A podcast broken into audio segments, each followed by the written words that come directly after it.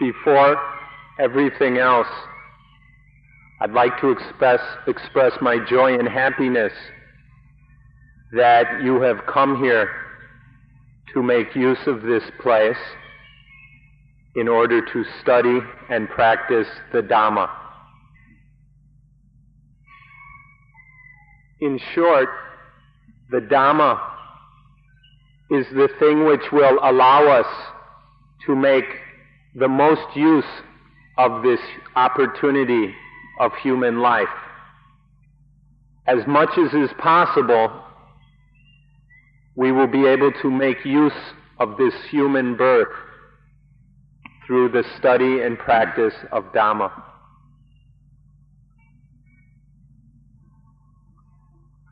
If you feel that there is something lacking or missing in your lives, or if you feel that your happiness and peacefulness is less than complete, if this is so, then it will be quite easy for you to come to study and practice Dhamma.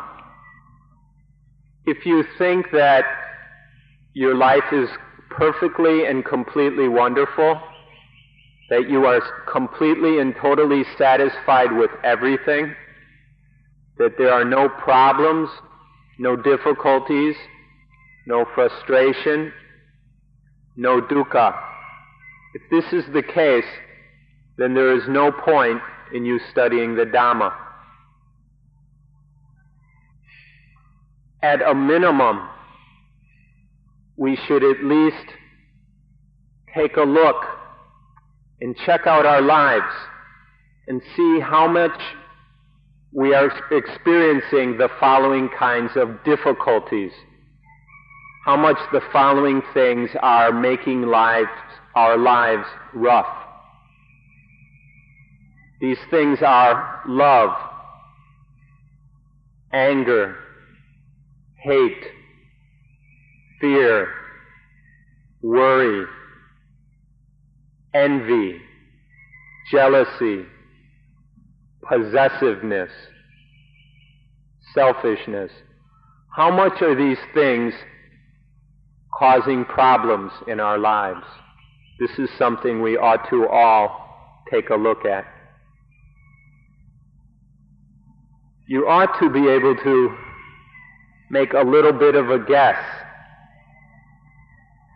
and see what life would be or what life is like when it is not disturbed by these things such as love, hate, fear, anger, jealousy, etc. How peaceful and blissful would life be free of these things? You ought to take a look at this also. If you are certain that you would like to have a life free of these disturbances, love, hatred, anger, fear, etc. If you are certain of this, then it will be very easy for you to study and practice the Dhamma. Take a look and see how difficult it is when a lovely object comes by. See how difficult it is to control oneself so we don't fall in love with that thing. Take a look and see the difficulties of this kind of self-control. When something hateful or ugly comes by, look and see how difficult it is. Very difficult or not very difficult? To control the mind for the mind to control itself so that one doesn't fall into hatred towards that thing. Or when something fearful comes hmm. by, how difficult is it to not be afraid? Or something that usually incites worry, how difficult is it to keep from worrying, to keep from being jealous, to avoid envy, possessiveness, and these other mental difficulties. Dhamma is the knowledge and the way of practice which develops the mind, which trains the mind so that it can be free of all the lovely, hateful, fearsome, worrisome things. With the Dhamma, it is able to, the mind can master itself so that there is no love, no hate, no fear, no envy, jealousy, etc. If we look, we can see that in all living things, whether plants, animals, or human beings, there are some things which we call the sanchatayan in Thai, or the instincts. These instincts are something that arise in all or that exist in all living things. They arise with the self the instinct of self or of egoism, and then the instincts which protect the self, which protect the ego, the individual identity. And so the instincts dominate our lives. The instinct of finding food, the instinct of fleeing from dangers, the instinct to struggle and fight when necessary, and all the other instincts which allow for life, for the individual life to be maintained. If we look, we will see these instincts in all living things. And we will also see how difficult it is to control them. See how difficult it is to keep these instincts under control so that they do not lead to problems, so that they do not cause dukkha. You may not think that it is possible to control the instincts. However, Dhamma stands firm and asserts that it is very possible to control the instincts, to control them in such a way that life is free of dukkha, is free of unsatisfactoriness and all problems. It is very, very important to understand that these things which we call the instincts are neutral. The instincts themselves are neutral. However, they can develop in two different ways or directions. The first direction, the most common one, is where they develop in the direction of defilement. This is because sati, panya, mindfulness and wisdom are lacking. When mindfulness and wisdom are not present, the instincts are not kept under control and they develop in a defiled way. This leads to dukkha. But it doesn't have to be that way. If there is satipanya, mindfulness and wisdom, then the instincts can be mastered and controlled so that they do not lead in the direction of dukkha.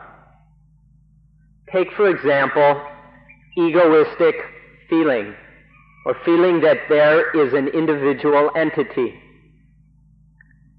If there is no mindfulness and wisdom, this feeling turns into selfishness. This selfishness is very defiled and leads to all sorts of problems in dukkha. But that's not necessary. If this basic egoistic feeling is kept within limits and bounds, then it can be developed in a direction of enlightenment, of bodhi. When the instincts, for example, this egoistic feeling, are, de- are preserved and developed in an enlightened way, then there is no dukkha and problems are avoided. This is very important to know that the instincts are in themselves neutral. It's a matter of whether they are out of control or in control, whether they develop in a defiled way or in an enlightened way. When we talk about the instincts, it leads us to think of or recall a system of practice which we call meditation, or in particular, anapanasati, the mindfulness of breathing meditation that you have been learning and practicing during this retreat. Anapanasati is one method of mental development. It's the best method of mental development or meditation for controlling the instincts. Through anapanasati, sati, mindfulness, awareness, is developed.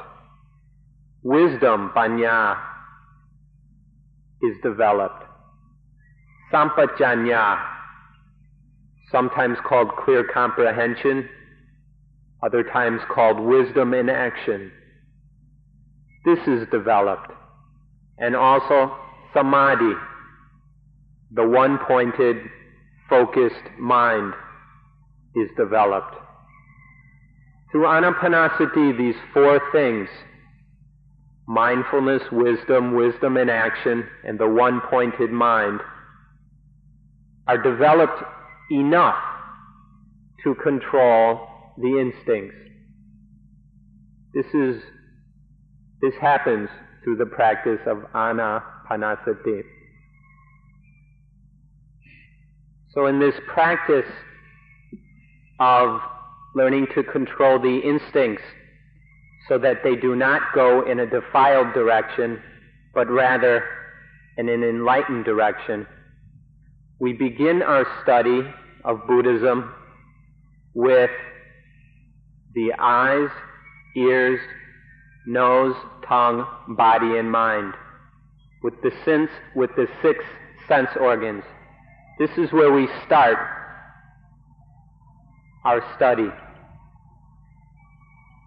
We start with the eyes and the sights, the forms that are seen, the ears and the sounds that are heard, the nose and odors that we smell, the tongue and tastes, which we taste, the body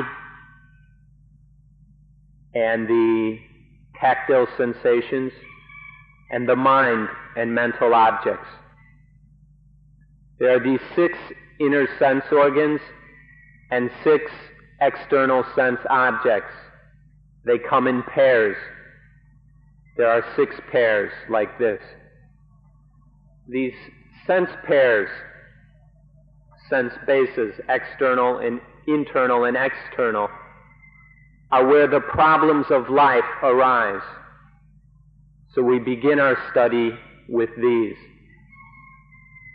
Let's take the example of the eye and a form. There's the eye and a form. And then they come into relationship with each other. When that happens, consciousness arises. This is based on the eyes, so we call it eye consciousness. There's the eye, the form or sight that is seen. They come into relationship, and then eye consciousness arises.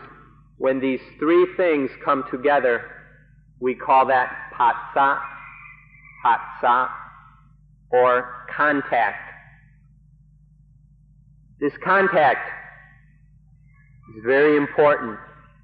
We have to be aware of it if we want to solve our problems. Through the practice of anapanasati, we develop mindfulness and wisdom so that they can be there at that point of contact. Every time one of these contacts arises, there is mindfulness of that contact and wisdom regarding it. And there will also be sampajanya, wisdom in action, right there. And the mind will be samadhi, one pointed and clear regarding that contact.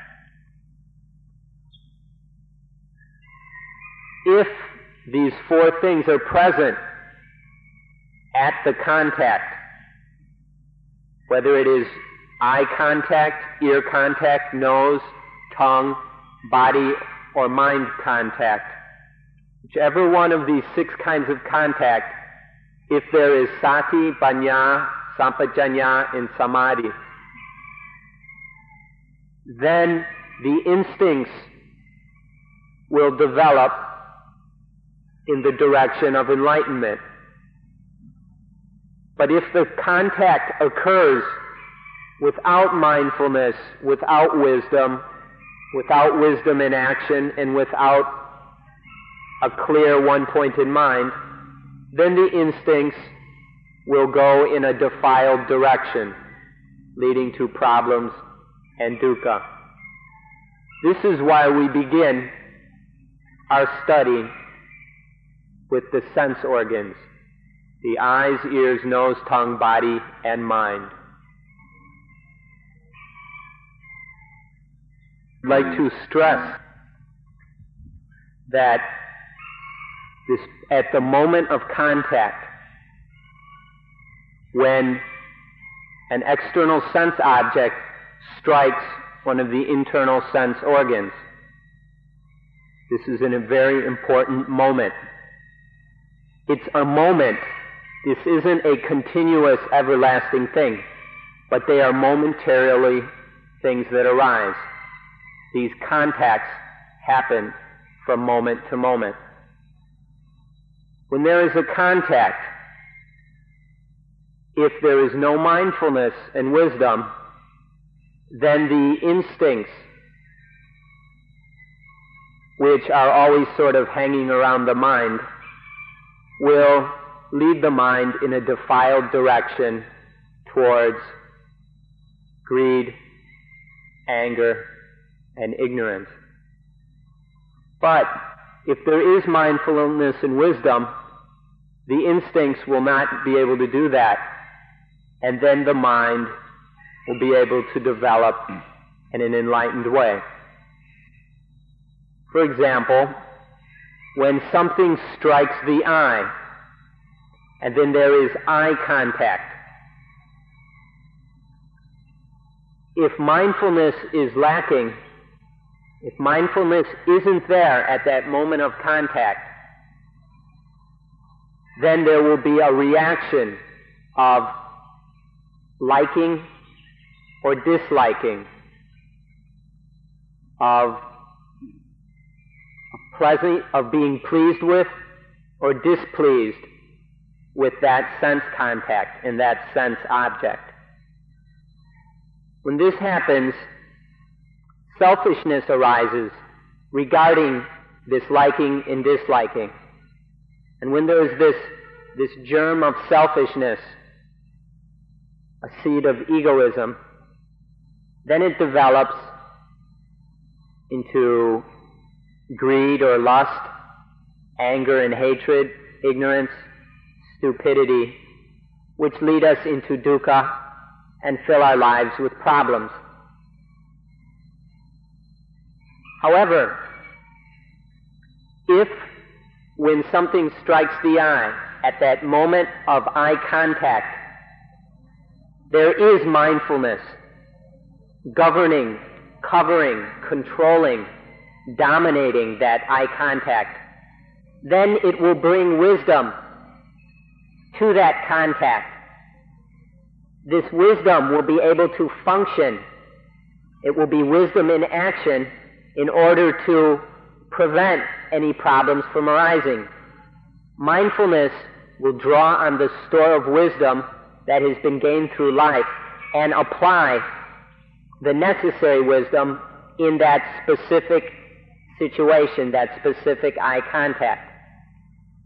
And then problems will be avoided. The defilements of greed, anger, and ignorance will not arise. Now, if the mind doesn't quite have enough strength or energy to do this, then samadhi, the one pointed, focused, unified mind, needs to be developed so that the mind has enough energy to be mindful and to apply wisdom to the situation. When these four things are covering the contact, then the mind continues to go and develop and in, in an enlightened way, building and developing more and more wisdom and being more skillful in the use of these four things. You can observe that if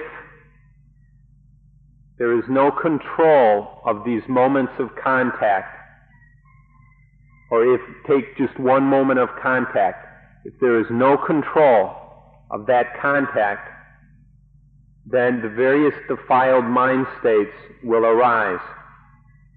Lust, greed, ignorance, these sort of things will arise toward that sense object. And when this happens, you can see very well for yourselves that it is dukkha. These things are unpleasant, they're no fun, they're unsatisfactory, and cause us endless problems. You can see this for yourself. However, at the moment of contact, if there is mindfulness, wisdom, applied wisdom, and one pointedness, then these problems don't arise. Without these things, the instincts are out of control and lead in the direction of dukkha. When these four dhammas are working and functioning, then the contact does not lead to dukkha, and it is, it is free of dukkha. Or we can say that dukkha is extinguished, which is what, and this is enlightenment. There are these two directions it can go. The key are these four dhammas sati, panya, sampajanya, and samadhi. Please remember these four things, these four dhammas.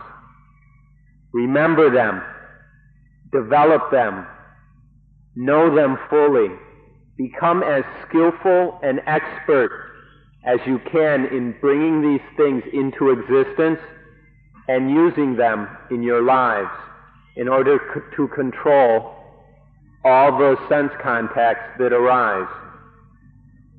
So remember these four things. Sati, mindfulness, panya, wisdom, sampajanya, wisdom in action, and samadhi, the one pointed, clear, unified mind. These four dhammas are something that you need to know. You need to be able to cause, to bring them into existence and then be able to use them properly. Let's look at things, let's look at a contact that is lacking in the four dhammas of sati, panya, sampajanya, and samadhi. There's the sense contact. without these four governing dhammas to keep it in control, then we can say that it is an ignorant or stupid contact. It's stupid. There's no knowledge or wisdom brought into use. When there is a stupid contact, this will condition or cause an ignorant reaction of the mind to that contact. The mind will stupidly or foolishly like what's happening, dislike it, or be so confused that it doesn't know whether it should like or dislike. These three kinds of ignorant reaction are called vedana, or feeling. But we're using the English word feeling in a very specific way. Please do not confuse it with some of the other meanings of feeling. We're talking about this ignorant reaction of the mind to sense experience, liking, disliking, or confusion. This feeling, things don't stop with the feeling, with Vedana. Vedana conditions craving or desire, which is also ignorant, because we've got a string of ignorance conditioning stupidity, conditioning further stupidity. So we have this stupid desire or craving for the sense objects. This is conditioned by this feeling. The mind reacts. After it reacts, it starts desiring. It, desi- it wants to get what it likes. It wants to get rid of what it doesn't like. So this, this we call craving or desire. Once there is desire, this conditions attachment, upadana. Upadana. Attachment is the feeling of the desirer, the one who craves. First there was desire, now there's the one who desires. Here we have the egoistic feeling is building. This too is ignorant. Attachment conditions where we have this I. There's the I who desires and craves to get or get rid of. This begins to build into a state which is called the condition we can call the condition of self, or it's the coming into existence, the becoming of the self. Here the self is just about complete. And then this finally conditions birth. Not birth from the mother's womb, but birth of the self, of the ego, of the big fat I, which is attaching to all the things around it as me or as mine. And this self and all this possessiveness is completely and utterly dukkha. In everything that the mind, this egoistic mind that has arisen, in everything that it claims to be me, there is unsatisfactoriness. And everything that it attaches to as mine, there is dukkha. This is what happens when there is sense contact that lacks the four dhammas we've been talking about mindfulness, wisdom, wisdom in action, and the one pointed mind. This points out the importance of developing these four dhammas and are able to avoid this ignorant development, this defiled progression which leads to dukkha. If you understand what's been said, then you will understand that birth doesn't just refer to what happens when we leave our mother's womb.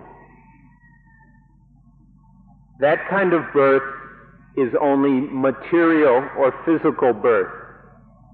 It is only the birth of the material elements that make up life or make up human life.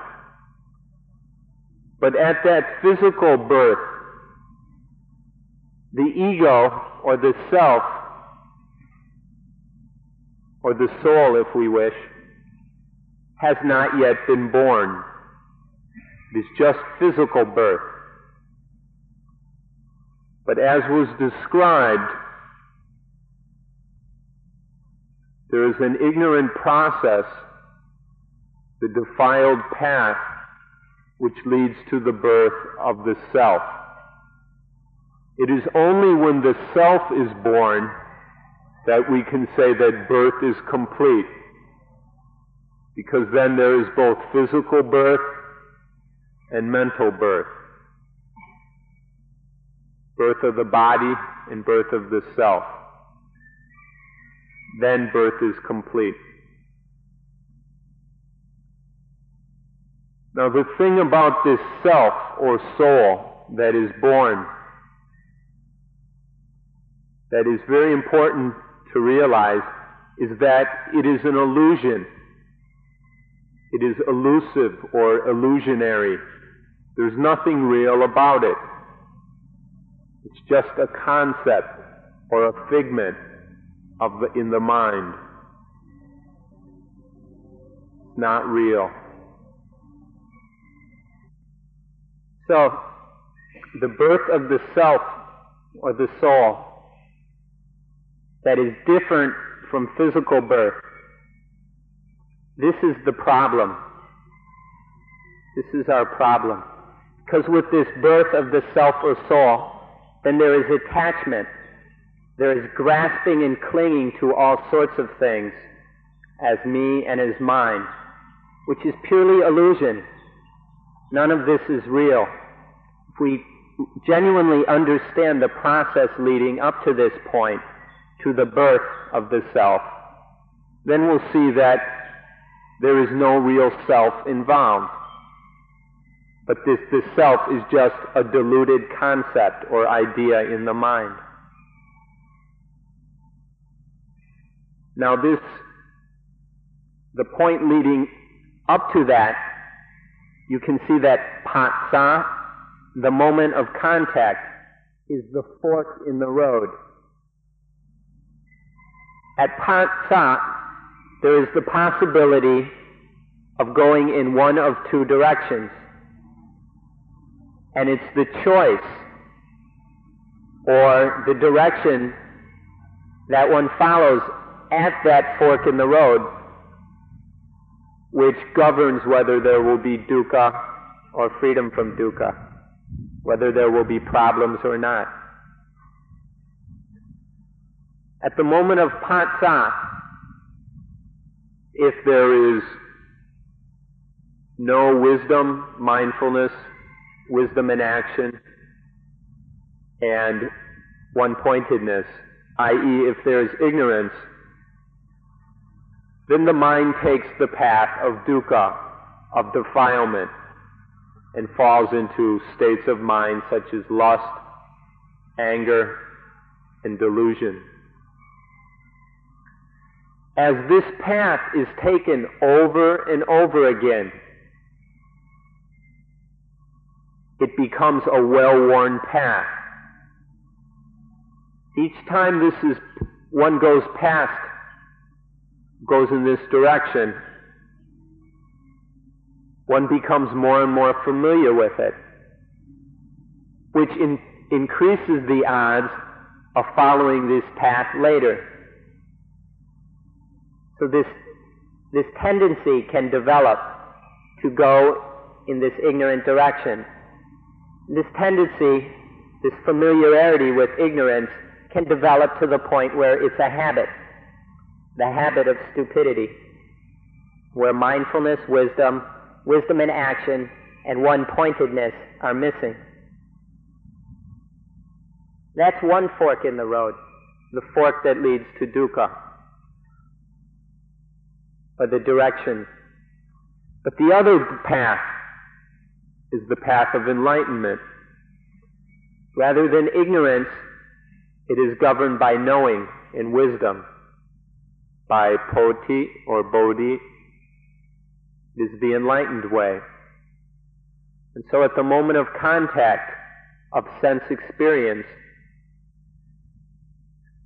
then the mind doesn't fall into this egoistic grasping at things as I, as mine, and as myself. So there, this illusion of the self or soul does not arise. And then all the problems that are caused by this illusion do not arise as well. And so there are freedom, there's freedom from all these problems and freedom from dukkha. So get, come to study and understand the path, the fork in the road that happens at the moment of phassa or sense contact. like to stress further the importance of contact, of this, this fork or split in the road. Observe in your own lives. Observe each and every day. Take today, for instance. For each of you, observe today how many times you come to this fork in the road. How many times do the, do, does sense contact happen for you today? How many times do you know? Find out how many times you come to this fork in the road. And then observe whether you go the right way or the wrong way. Observe this. Are the defilements, the mental defilements, are they just let go of, allowed to run out of control and drag the mind along in a way of greed, anger, hatred, fear, worry, and all these other unskillful mind states which lead to dukkha? Is this the way that is followed? Do we develop this familiarity with this defiled path? Does it become a habit, a tendency? If we look around us in the world, watching TV, reading the newspaper, whatever, we'll see that this path is the common one. This is the path that is most often followed in the world today the defiled path where the instincts are out of control. But observe in your life this fork in the road. See how many times the wrong way is followed and how many times the right way is followed. See each time that this we, that one comes to the path or to the fork in the path in one's mind. One chooses the defiled way or the enlightened way, where the four dhammas of mindfulness, wisdom, wisdom in action, and one pointedness are able to govern and master the instincts so the mind goes in an enlightened way which leads to freedom from dukkha and ultimately the the utter cessation of dukkha. So don't overlook these moments of contact, these sense experiences where that are happening who knows how many times each day.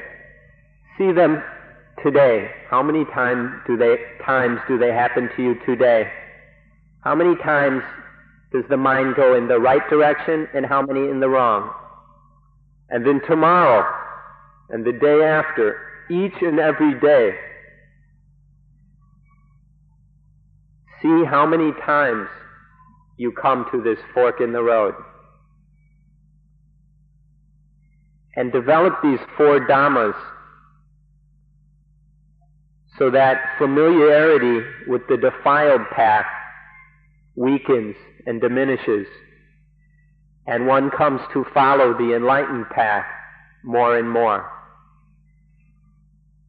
See this in your own minds, in your own lives, today, now.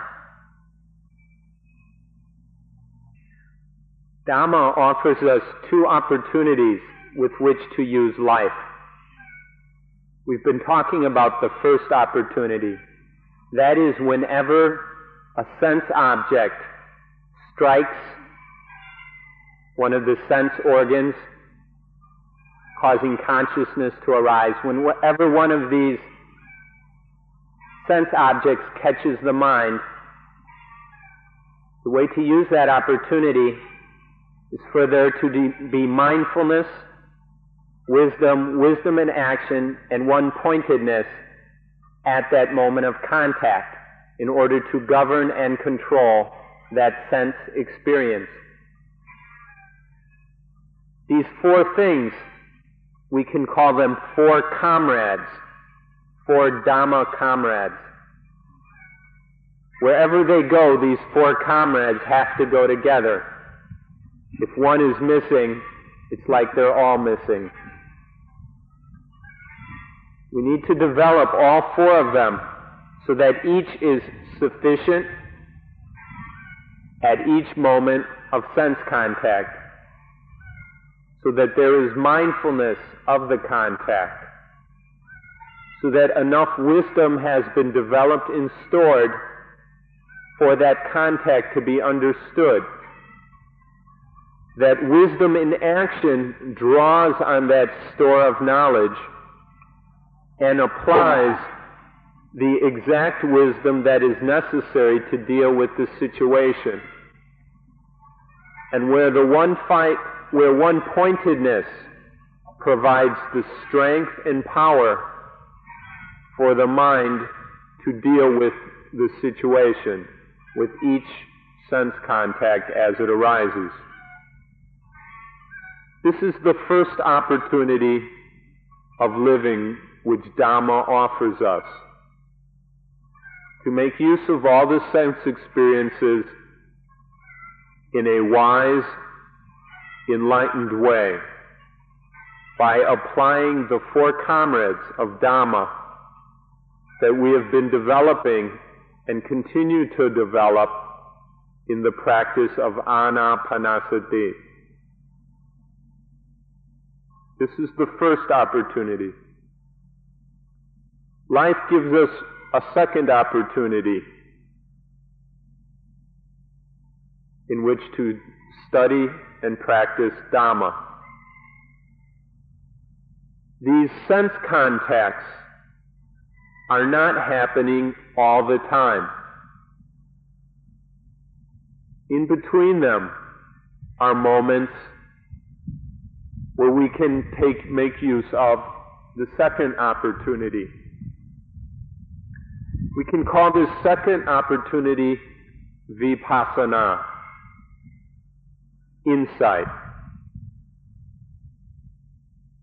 which means clear seeing, seeing things as they really are. So, in these moments when there is no sense contact to make use of, then it is a time for vipassana. In vipassana, reality is examined. It is observed until it is seen clearly,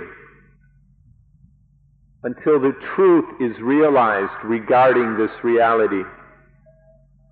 This is not a matter of rationally or intellectually convincing oneself of anything nor is it a matter of blind belief in the doctrines of one sect or another. Rather, it is direct intuitive realization of truth, of reality. This is what vipassana is about. The, the truth of the, revealed in vipassana is anicca, dukkha, or anicca, dukkha, anattang. These three characteristics of all conditioned reality. Everything which has arisen in this world due to causes of any kind or any sort are subject to anicca, impermanence, change, or flux. All conditioned things are in a process of ceaseless change. Because of this, all these conditioned things are unsatisfactory. They are dukkha. They can never satisfy in any way. They can never fulfill desires or delight or give us what we want. So they are dukkha. And all these conditioned things, which includes everything in the universe except for one thing, that one thing is nibbana, or in Sanskrit, nirvana. Except for nirvana or nibbana, all things are conditioned. And all these conditioned things are impermanent and unsatisfactory.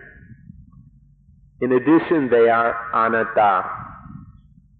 In them is no permanent individual entity which can be labeled a self or a soul.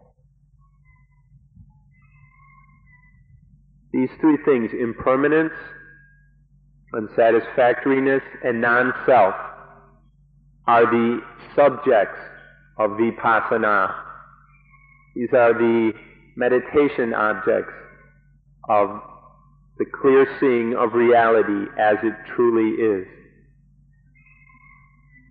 So in those moments between sense contacts, it's a chance to make use of vipassana. And as these three characteristics of impermanence, unsatisfactoriness, and not self are realized,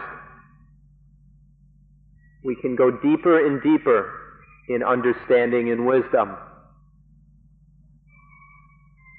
These three characteristics can be summarized as sunyata, sunyata, voidness or emptiness.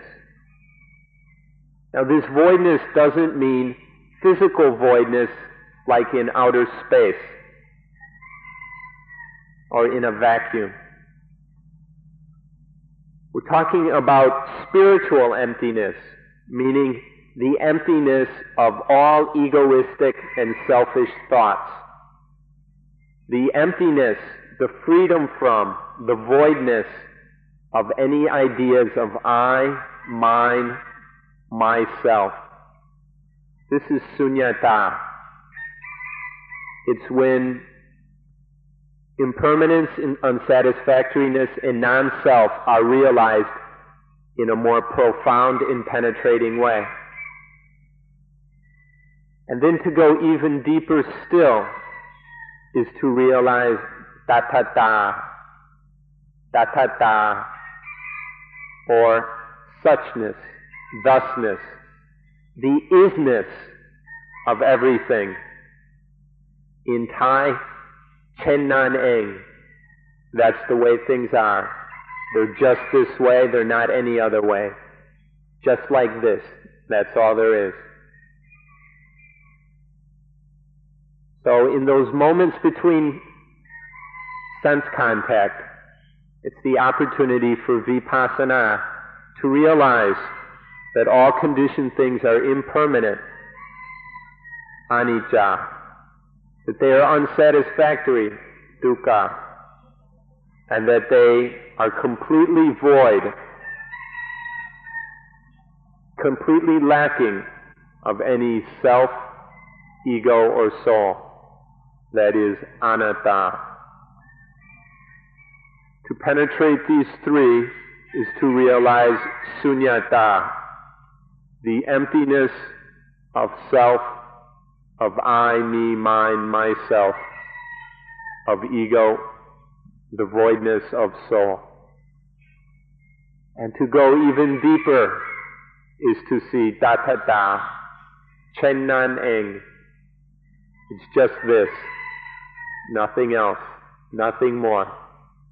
This is the way it is, just this, just thus. So this is the second opportunity which Dhamma offers us. Second way to use life. Using these two opportunities, life is full. There's something to do all the time. And by using the Dhamma in these two ways, in these two wise and skillful ways, then the path of defilement leading to dukkha, where the instincts are out of control, doesn't happen. Instead, what is happening is through the realization of sunyata, of voidness,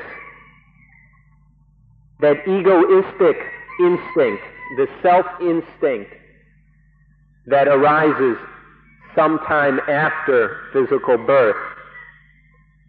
This is lessened, weakened, it begins to dissipate. It arises less often, and when it arises, it's not as big and strong. And when we see this more and more, everything is begun to see as tatata, chennan eng, just this. And when we see it as just this and nothing more, there's no more applying these egoistic labels, distinctions, identifications, and attachments to things. They are seen as they really are, free of I, me, and mine. And this is to develop the instincts in the enlightened way, in a way that is free of dukkha, free of pain and problems. There are these two opportunities which Dhamma offers us. In one, we use the four comrades developed through anapanasati to control and govern the sense contacts. And then in the other, we use vipassana, which is also anapanasati,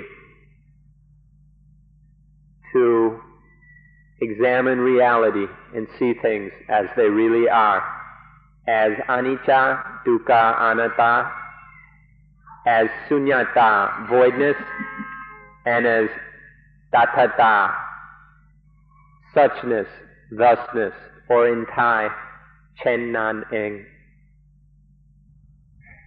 I'd like you to look at the value of tatata, or suchness, a little more. Whether you see tatata internally, within the mind and body, as you experience them from moment to moment, or whether you see tatata, suchness, in the objects of nature that are external. No matter whether you see tatata internally or externally, this seeing of things as they really are, as just this, just thus, is to free oneself of dualistic thinking. Usually, the deluded mind, the egoistic, selfish mind, is seeing things as this and that, as good and bad, good and evil. Cutting reality up into two pieces according to the judgments, This, and this dualistic thinking can be done away with by understanding and seeing da ta da, the thusness of things. If this problem of seeing things as good as or evil, this dualistic way of approaching the world, is illustrated in the first page of the book of Genesis of the Christian Bible. There it talks about the fruit of the tree of the knowledge of good and evil, which God forbid Adam and Eve to eat. This fruit of the tree of the knowledge of good and evil. When Adam took the bite, that was to begin and see things in a dualistic way, to see things as good and as evil. This is the arising of all man's problems. This is original sin, this dualistic thinking, which can be done away with through the realization of da. When one perceives everything as just this, just the way they are, then there is no more this judging as good and bad, right and wrong, pleasant and unpleasant even to the point where there is no more judging as male and female. When these judgments, these attachments to things as this or that, as good and bad, as losing and winning, as getting and, and giving, when all these distinctions, all this dualistic ignorance is let go of, then all the problems that are caused by them disappear. This can happen through the perception and realization of thusness, da ta da, chen nan eng.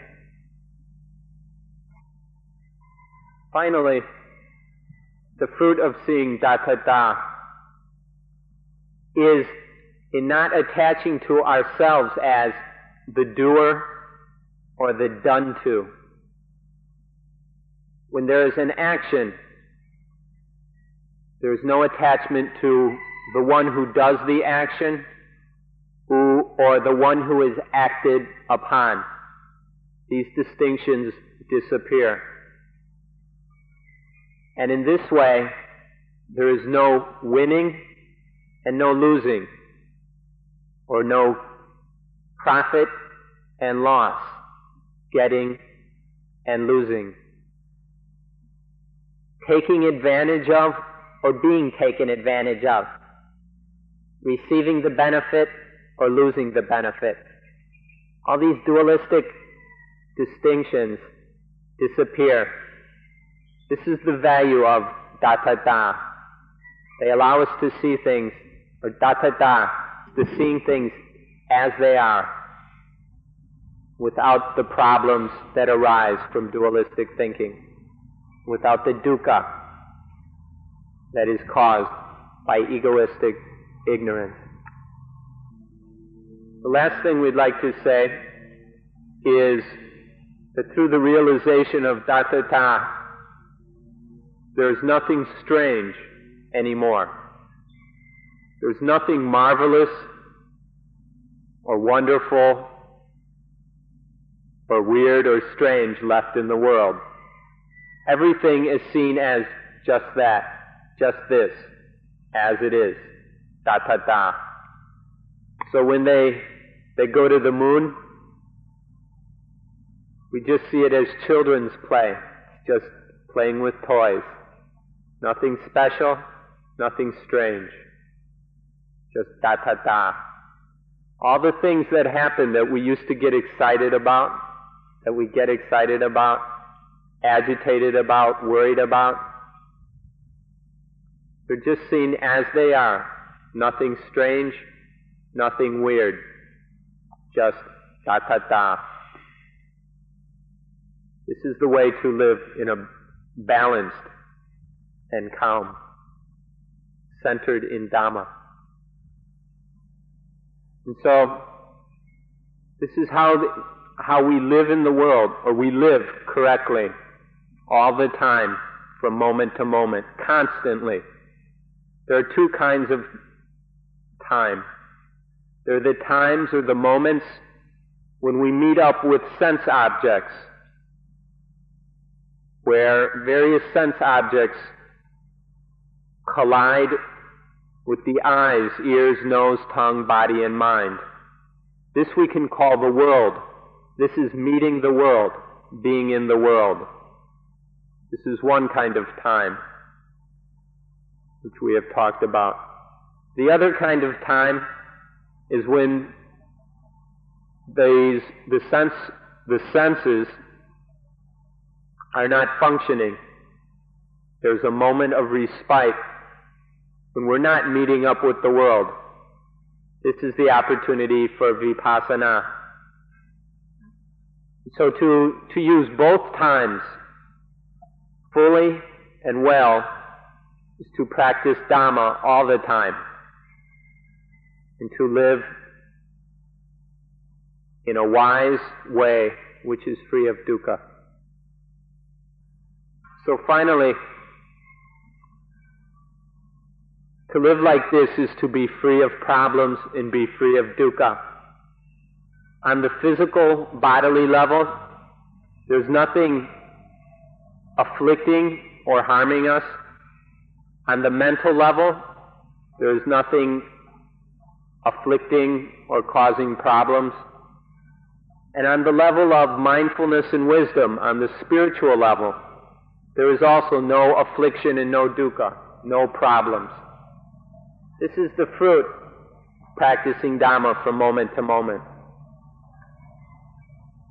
And when it's like this, when life is lived this way, there is a kind of bliss and calmness and coolness and peacefulness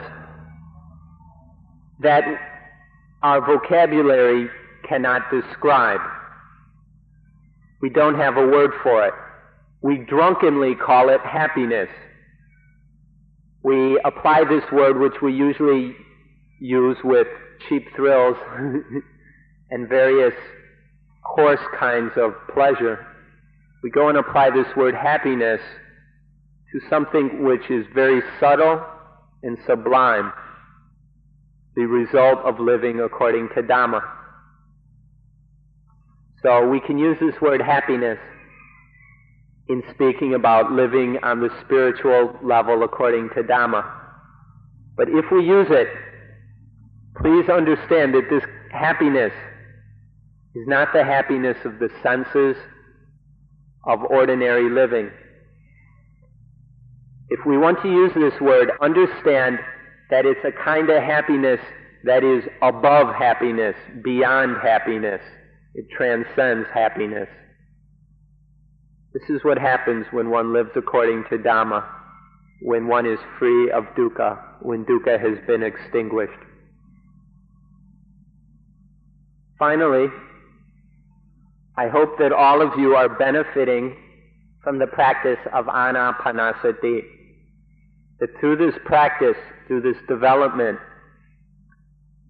you are building, strengthening, and increasing the four Dhamma comrades of sati, mindfulness, awareness, panya, wisdom or knowing, sampajanya, wisdom in action, wisdom being used to meet a specific situation, and samadhi, the one-pointed, unified, unified, unified mind.